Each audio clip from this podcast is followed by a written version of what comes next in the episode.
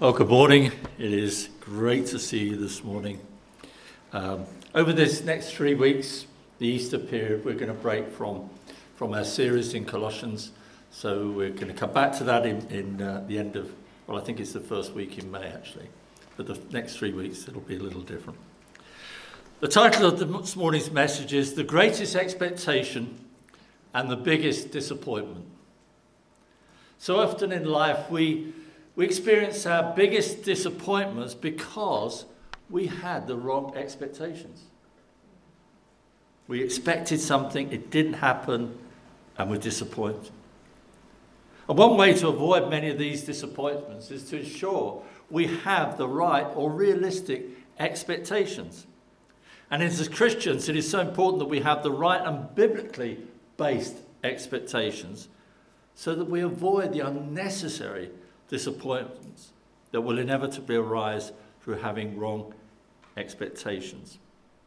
As a church, when we take people, some of you know this as we've gone recently through new members course, we want to go through that course so that you have right expectations of the church, so that in time, as if you come into membership, you you don't become disappointed because you anticipated or expected something that just didn't happen.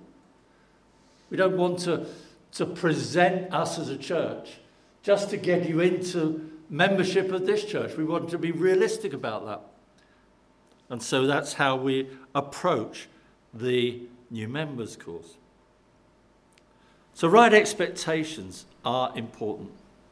And this morning, as we celebrate Palm Sunday, aware of that this morning? It is Palm Sunday this morning.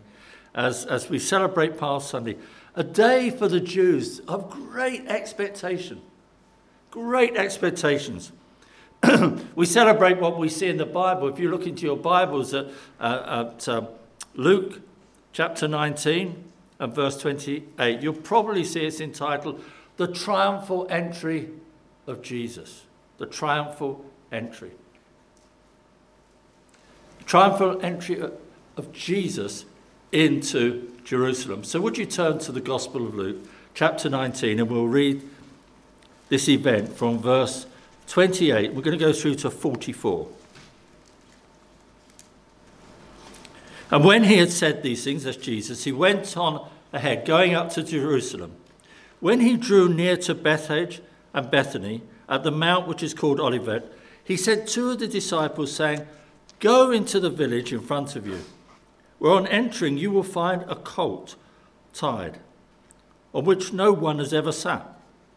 Untie it and bring it here.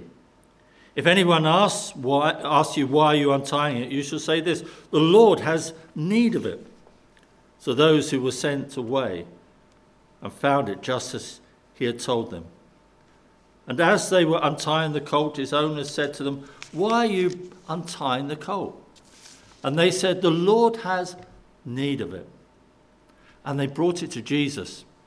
And throwing their cloaks on the colt, they set Jesus on it. And as he rode along, they spread their cloaks on the road. And as he was drawing near, already on the way down from the Mount of Olives, the whole multitude of his disciples began to rejoice and praise God. Praise God with a loud voice for all the mighty works that they had seen, saying, Blessed is the King who comes in the name of the Lord peace in heaven and glory in the highest. And some of the Pharisees in the crowd said to him, Teacher, rebuke your disciples. Jesus, he answered, I tell you, if these were silent, the very stones would cry out. Jesus wept. Jesus wept over Jerusalem. And when he drew near the city, he wept over it, saying, would that you, even you, had known on this day the things that make for peace. But now they are hidden from your eyes. For the days will come upon you when your enemies will set up a barricade around you and surround you and hem you in on every side and tear you down to the ground, you and your children within you. And they will not leave one stone upon another in you, because you did not know the time of your visitation. Here, Jesus was entering into Jerusalem, surrounded by great crowds, Many of them who'd, who'd come from the tomb of Lazarus. They'd seen Lazarus raised from the dead. And they were, they were joining with Jesus as he was going into Jerusalem. And others who knew and heard about Jesus, they, they gathered into the crowd and they, they, they were rejoicing and praising God for all the mighty works, the scripture says. Luke tells us the mighty works that they had seen performed by Jesus Christ. They had seen Lazarus raised from the dead. I'm sure that would, if we saw someone raised from the dead, and I think we probably want to go on a bit further and see what, what's, this, what's this person going to do? Where, where's this going to go? And when Jesus got near to Jerusalem, he told the disciples to go into the village in front of you, and there you will find a colt that nobody had ever ridden or sat on, and bring it to me. In the Gospel of Mark, he says that if they ask what they're doing, tell the owners that the Lord has need of it, and that the colt will be returned immediately after Jesus rode on it into Jerusalem.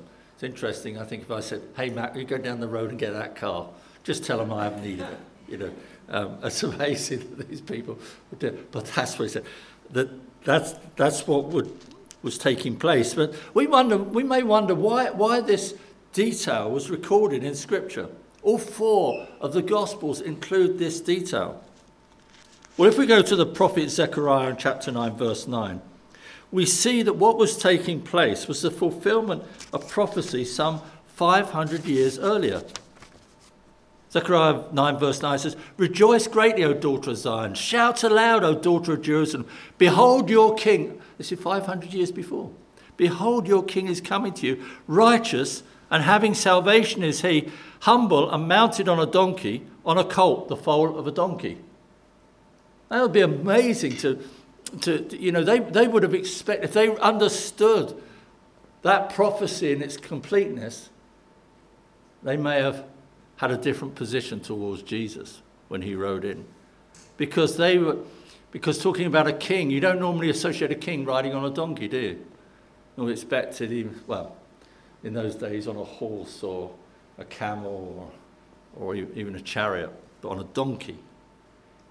Here in the minds of the people, though, they understood something of this prophecy. Jesus was entering into Jerusalem as a king, as Zechariah Zechariah had promised. But in the minds of the people, he was going to be a king who was going to overthrow the Roman opposition. Jerusalem was under the tyranny of the Romans at that time, and that's what they expected. Their expectation was a king who would free them from Romans' tyranny, a king who would sit on the throne of Jerusalem and reign like David of old. That was their expectation. That's what they anticipated. And they shouted their praises, saying, Blessed is the King who comes in the name of the Lord, peace in heaven and glory in the highest. Interesting, when the Pharisees they heard these shouts, they, they came to Jesus and said, You should rebuke your disciples. The Pharisees would have considered the people's praise as blasphemy. And Jesus, however, responds to their request by saying, if we shut these people up, the very stones would cry out in praise. You know, I, I, what an answer. I, I, I can only imagine that this would have left the Pharisees both speechless and fuming. You know, having come to, and, and to Jesus, they stop this, but Jesus says, well, it's a very, if they weren't to, to praise me, the very stones would cry out. Obviously, that answer is revealing something of who Jesus claimed to be. And now, as Jesus draws near to Jerusalem, with all the praises and cries of Hosanna ringing in his ears, with people laying palm branches on the ground, you can imagine it. He's riding into Jerusalem. People are praising him, putting branches on the ground to make the, the, the, the journey a little bit more comfortable for him.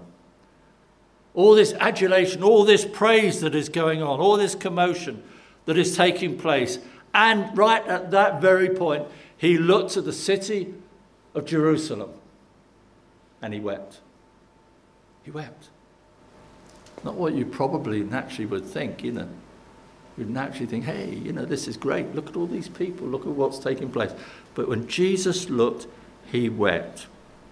He wept because he knew that although the people were receiving him as their king,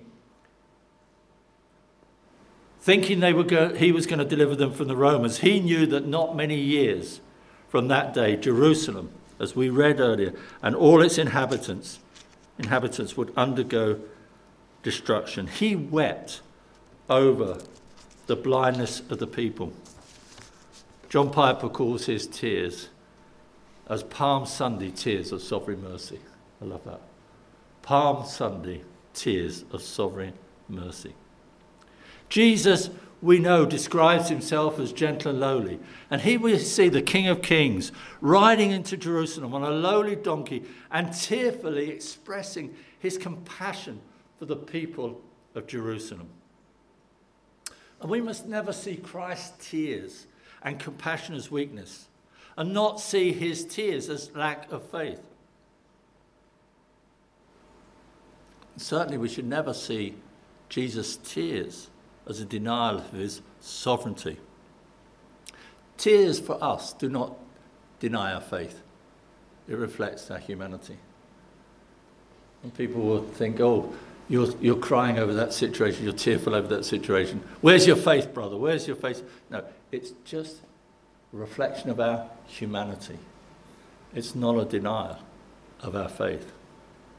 And this expectation that the people had, the crowds had, to save them, incredible expectation. They were expecting this was going to be a big, big deal. But just one week later, many of the crowd who were shouting as Jesus rode in, Hosanna, save us, Lord save me, were shouting, Crucify him. Crucify him. We can't imagine that for many of the crowd, and I would suggest even the disciples, the disappointment that the king that they were expecting to free them was now going to hang on a cruel cross, abandoned so, by so many of Christ's followers. One week, he's going to be the king. He's going to set us free. He's going to set us free from Rome's tyranny. The next week, he was hanging on a cross.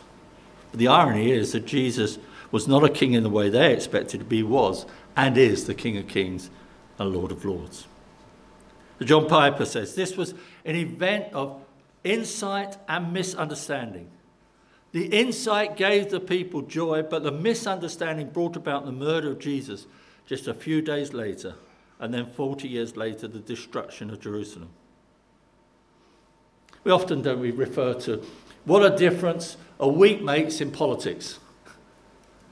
We see a difference over a week in politics. Well, what a difference a week made here. What a difference. Feelings of disappointment that must have been there, changing their emotions, that changed their actions from worship to murder worship to murder. And this morning, I just want to use this to go to look into some areas of our Christian life where we could be disappointed, and then to look at what we can expect as a Christian. Their expectation was wrong, they were disappointed. So, first of all, let's look at some areas of potential disappointment. Here was a massive disappointment, all because they had wrong expectations. If only they had realized that this king was humbly riding into Jerusalem, was God incarnate, God in the flesh, and their cries of Hosanna, Lord save us, was in fact his very mission. Lord save us, his very mission. Not the way they saw it, but that was his mission. That was his purpose. Not to save them from external oppression, but the salvation of their souls. If they had understood the prophets of old correctly, and that this very person were, that riding into Jerusalem, who he was, they would understand that he was the Messiah. He was God's Son coming to them. Understanding that he would be hung on a cross with a crown of thorns, not a crown of gold.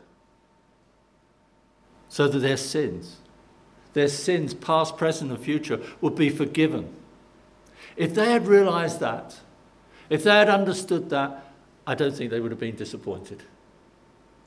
But that's not what they expected. And we all go through life with all sorts of expectations every day. And sadly, because they're not always based correctly on, on, on, on we, we become disappointed. You know, you've come here this morning with expectations. You've probably got an expectation right now that I will not preach for more than 35, 40 minutes. Um, if it's under, you'll probably be happy. If it's over, you're probably disappointed. You know, uh, often bothers me, I told Matt, I said, it often bothers me, Matt, when, when I'm preaching, he'll say to me, Oh, I'm really looking forward to it. Really looking forward. Uh, I think, oh, that expectation he's got, you know, uh, just pray for me. don't, expect too much. Um, but but um, we have so many expectations. I want to look at some more serious ones of areas of life that we might be disappointed in because we've got the wrong expectations. Those of us who are married and we go into marriage, we have expectations about marriage and our spouse, don't we? I wonder, have you ever expressed to your spouse or, or another family member your disappointment in them? I'm really disappointed in you. I'm disappointed you did that. I'm disappointed. It's, it's often a term that's used. For some of us, we may have entered into marriage with a view and an expectation based on the best of the Hollywood romantics films. You know, all lovey dovey. And, you know, you, you see these, you see, I'm not saying it can't be lovey dovey. Been married 53 years, so we're, we're still together. But, you know, you, you, you, you, you see things on uh, television the way a spouse reacts to another spouse. Do you ever, do you ever think, oh, I wish my spouse would do that to me? You hear that some uh, pastor, um, he just doesn't give his wife um, flowers on, on, on uh, Valentine's Day, but he gives them flowers in the bedroom and in, and in the lounge. And you think, my husband, I'm not sure he, he gives me any flowers at all, but at least he's in the lounge. And you become disappointed. You could have expectations, and expectations because caused by comparison, caused by what you see elsewhere. Our friend Dave Harvey, in his book, uh, it's a great book. If you're married and you've never read it, I'd encourage you to read it. When sinners say I do. It's when sinners say I do. When, when I said I do to June, I, I, as a sinner, said I do to another sinner. And he talks about blowing away this expectation when he talks about waking up with the worst of sinners. Now, he doesn't mean when I wake up with June, she's the worst of sinners, okay? I'm the worst of sinners. It's an understanding. You know, Paul, Paul, Paul's journey in his Christian life was the least of the apostles to the worst the, the, the, of sinners. Okay? If we're growing in God, we become more aware of sin, even while we're putting sin to death. But there are other things become, we become aware of.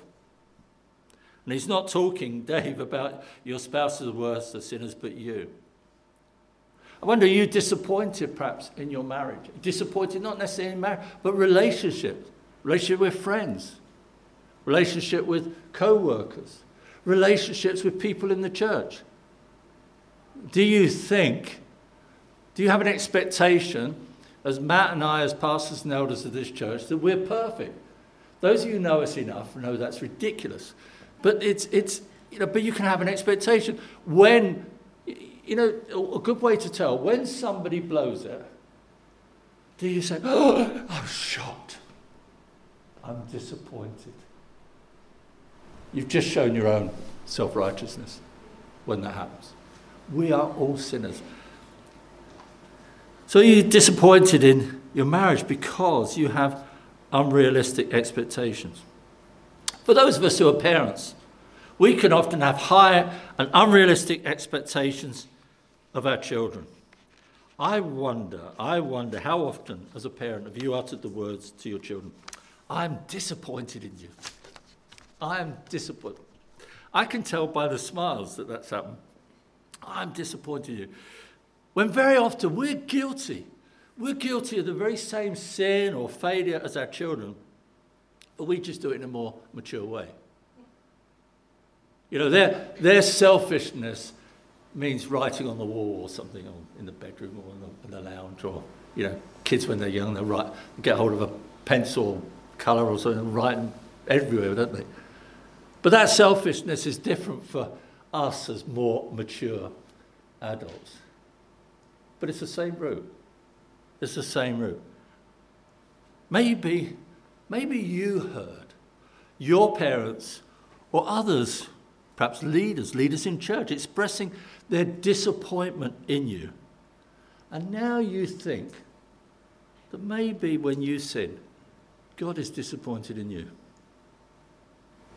Let me say quite clearly, unreservedly this morning, if you are a child of God, He is never disappointed in you.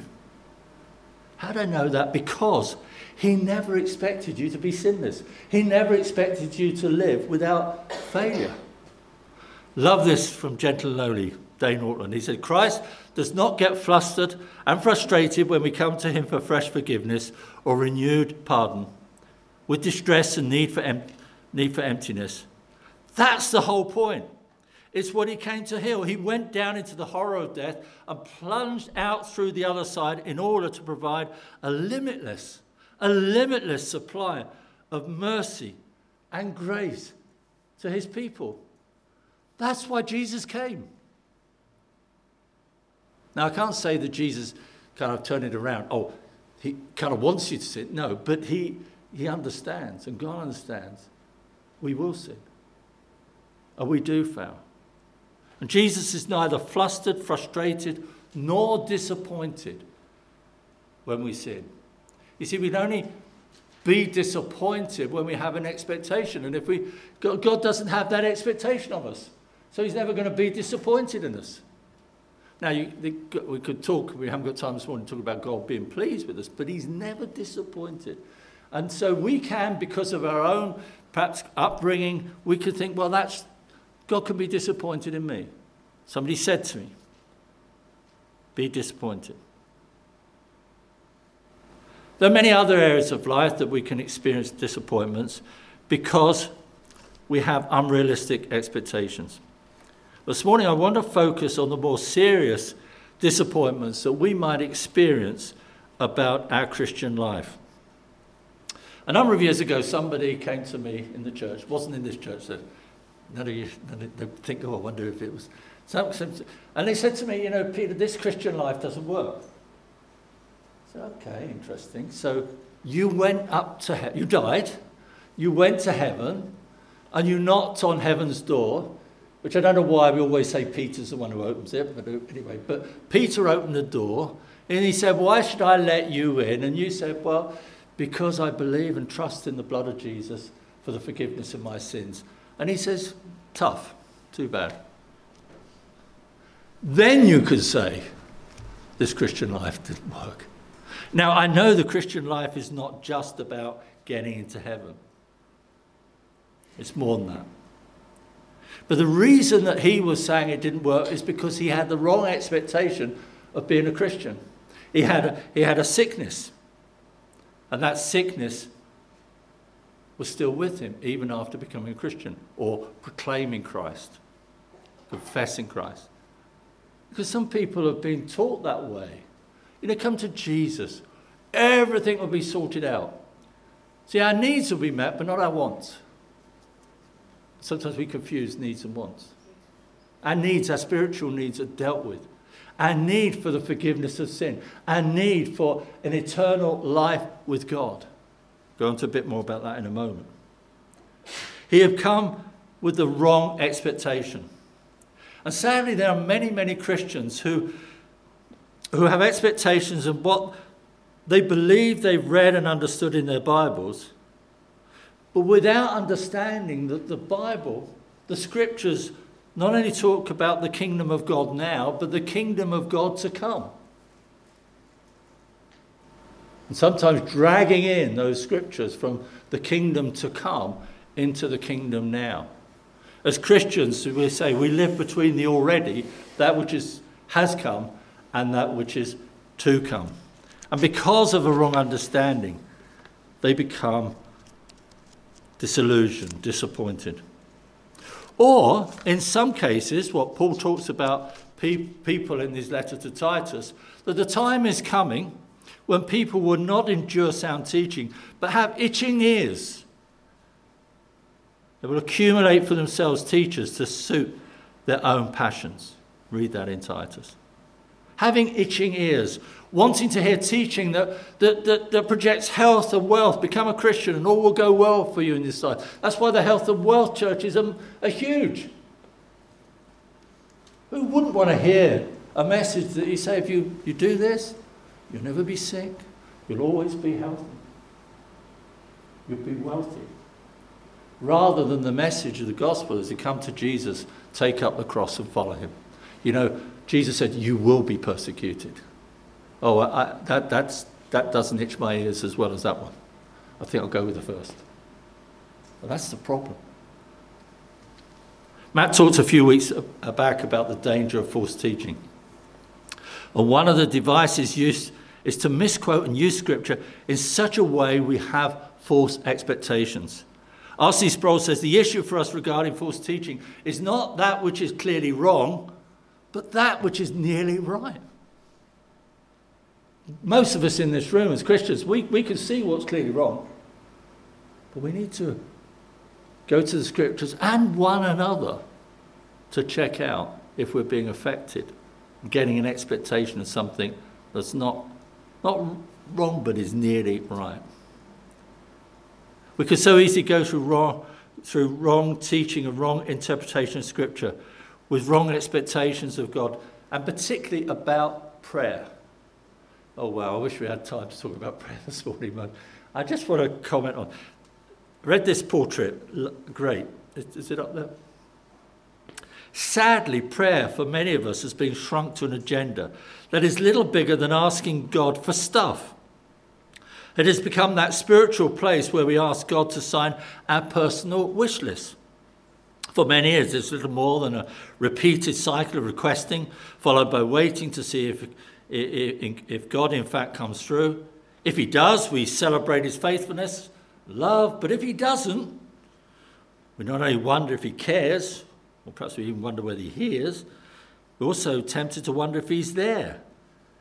In this way, prayer often amounts to shopping at the Trinitarian, that's the three in one, God the Father, God the Son, God the Holy Spirit, Trinitarian department store for things you have been told yourself you need You've told yourself you need with the hope that they will be before you. Is that, is that how I pray? I'm conscious so often that I come to God with list of things. Our understanding of prayer, if it's not right, we can find ourselves so easily disappointed when prayer is not answered in the way that we want it. Yeah, I always feel God answers prayer every time. It's either yes, no, or wait. or, or it's not. He hears, He is there. But God doesn't give us what we want, He gives us what we need. He knows what we need. You know, I was thinking a number of years ago, my friend Pete and I, we were sitting talking and talking about, about, about prayer and how so easily in prayer we can reverse the relationship between Jesus being our Lord and us being his Lord. Lord, would you do this? Would you do that? Can you sort that out? Can you sort? And suddenly we find we are sitting there as Lord, or kneeling there, or wherever we're praying, demanding of Jesus to do these things. When Jesus gives at the request of the disciples the model for prayer, he starts by recognizing our Father in heaven, who is the creator of the universe, is to be hallowed. I've really been struck again, Matt and I were talking about it. I'm struck again by the Lord's Prayer. He gave us this model, and, I want, and I've, I've been applying it much more in my private, personal prayer life now.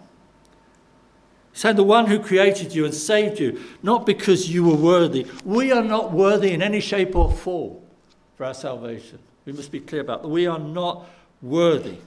But as Paul says, we have been saved. We're going to be those uh, inexpressible riches of his grace, all to the praise of your glory. Jesus then exhorts us in, in, in this model prayer to pray that God's kingdom will come, God's will be done as it is in heaven. The emphasis here is God and His will, and not me and my will. You know, we sing it's all about Jesus. Sometimes it can be all about us, can't it? Tripp goes on to say this prayer, the Lord's Prayer, is a prayer of worship and surrender. It recognizes the deepest level the war that goes on in my heart between the kingdom of self and the kingdom of God. So we need to be careful we have a right expectation in prayer. So, having looked at some of the areas where we can be disappointed, what can we expect? I've only got two points, that and this now. What can we expect as a Christian? Well, there are many promises in Scripture that we could at this point reference, but we don't have time. That if we rightly understand, we can put our trust in. But this morning, I want to use the Apostle Paul's response to the arguments that were going on in Rome about what they could eat or drink as a Christian, where they were putting the wrong emphasis on the religious observances the rules, if you like, of being a Christian. And Paul says this in Romans 14, verse 17. And this is exactly what I quoted to that guy who said about the Christian life. For the kingdom of God is not a matter of eating and drinking, but of righteousness, peace, and joy in the Holy Spirit. Thomas Schreiner says the kingdom of God consists in his transforming power induction into his eternal peace, and supernatural joy. Read that again. The kingdom of God consists in his transforming power, induction into his eternal, eternal peace, and supernatural joy. All these three gifts, the gifts of righteousness, peace, and joy, are all gifts of the Spirit. When we're born again of the Spirit of God, these are given to us. As Christians, we've been clothed in the righteousness of Christ. Jesus' 33 years of sinless perfection has been given to, to us in exchange for our years of rebellion and sin. Without being clothed in the righteousness of Jesus, we couldn't stand in the presence of God. We may be forgiven. He goes to the cross, can, we can be forgiven of our sins, but unless we're clothed in the righteousness of Christ, we cannot stand before a holy God. It is not possible we cannot be in God's presence. But this once off act that God declared over us when we came to trust in Jesus, gifted us to, by the Holy Spirit, guarantees our inheritance and our place in heaven. In Christ's perfected righteousness, we now stand in. So complete that one day we'll be able to stand clothed in his righteousness without stain or blemish, absolutely spotless before a holy God. Secondly, we can experience to be at peace with God. No longer enemies, we often sing, the song says, but now seated at his table. Once we were enemies, but now seated at table. We're no longer under the crushing power of sin. We've been freed from the power of sin that would condemn us. Paul was confident in this when he writes, There is therefore now no condemnation. No condemnation for those of us who are in Christ. We're at peace with God. Not just the peace of God, peace with Him. Righteousness, peace. Nothing can separate this peace, this love that is joined, we're joined with with the Father. And thirdly, supernatural joy. When we come to Christ and understand that our sins are forgiven, past, present, and future, that we're now reconciled by God, adopted by God into His family, no longer enemies, but in peace with God. Then, as Peter says, 1 Peter, then we are filled, filled with an inexpressible joy. Joyous with joy that is inexpressible. This is, this is a work of the Holy Spirit. This is a work that only the Holy Spirit can do. This joy is not to be confused with happiness. Happiness is an emotion that can come and go. But this joy is deep seated and uphold us even in times of unhappiness. How many times have I been with someone who've, who've lost a loved one? There's a, there's a pain, there's, but while they experience the pain of a loss of a loved one or the pain of a serious sickness, they've still been able to confess to the joy of the Lord being their strength. Unhappy, tears, yes, but with the joy that is based in Christ. All these states are the work of the Spirit, and it is the work of God in our lives that He will complete. In Philippians 1, Paul writes, And I'm sure of this, he, that He who began a good work in you will bring it to completion at the day of Jesus Christ. The disappointment of the Jewish crowd, seeing the person they thought would bring them from, free, from freedom into freedom from the tyranny of Rome, would be the very person who would be, by going to the cross, if they had put their trust in him, would have freed them from, their condemn, from the condemnation that hangs over them for their sin. As Paul Tripp says, the most horrible thing that ever happened was the most wonderful thing that ever happened. The grave injustice meted out to Jesus on the cross is at the same time the greatest demonstration of grace.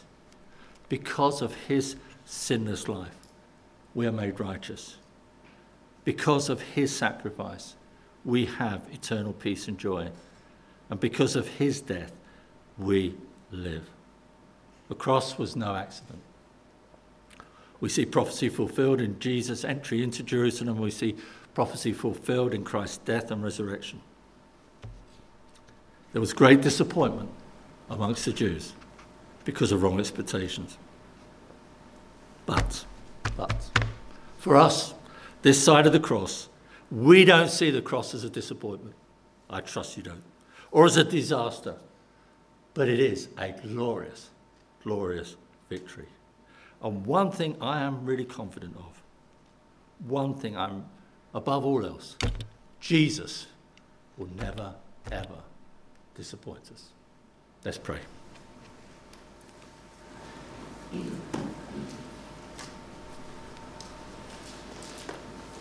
Lord, thank you that you never have been a disappointment to us. Thank you, Lord, that you have brought us into your family. You've revealed yourself to us. No longer enemies, but now clothed in the righteousness of Christ, at peace with you, and a joy that we can only find in you. Lord, with you, as your people, give us grace and understanding so that we will put our understanding into things that we won't be disappointed because we had the wrong expectations. Lord, as we look forward to Easter Sunday, we celebrate the resurrection, but Lord, the cross, the cross is the most wonderful thing that has ever taken place, the turning point in all of history. So, Father, thank you.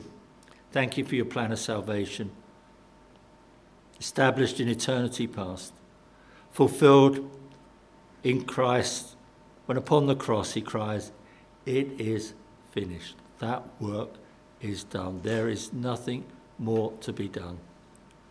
Lord, help us to focus on the things that we can expect.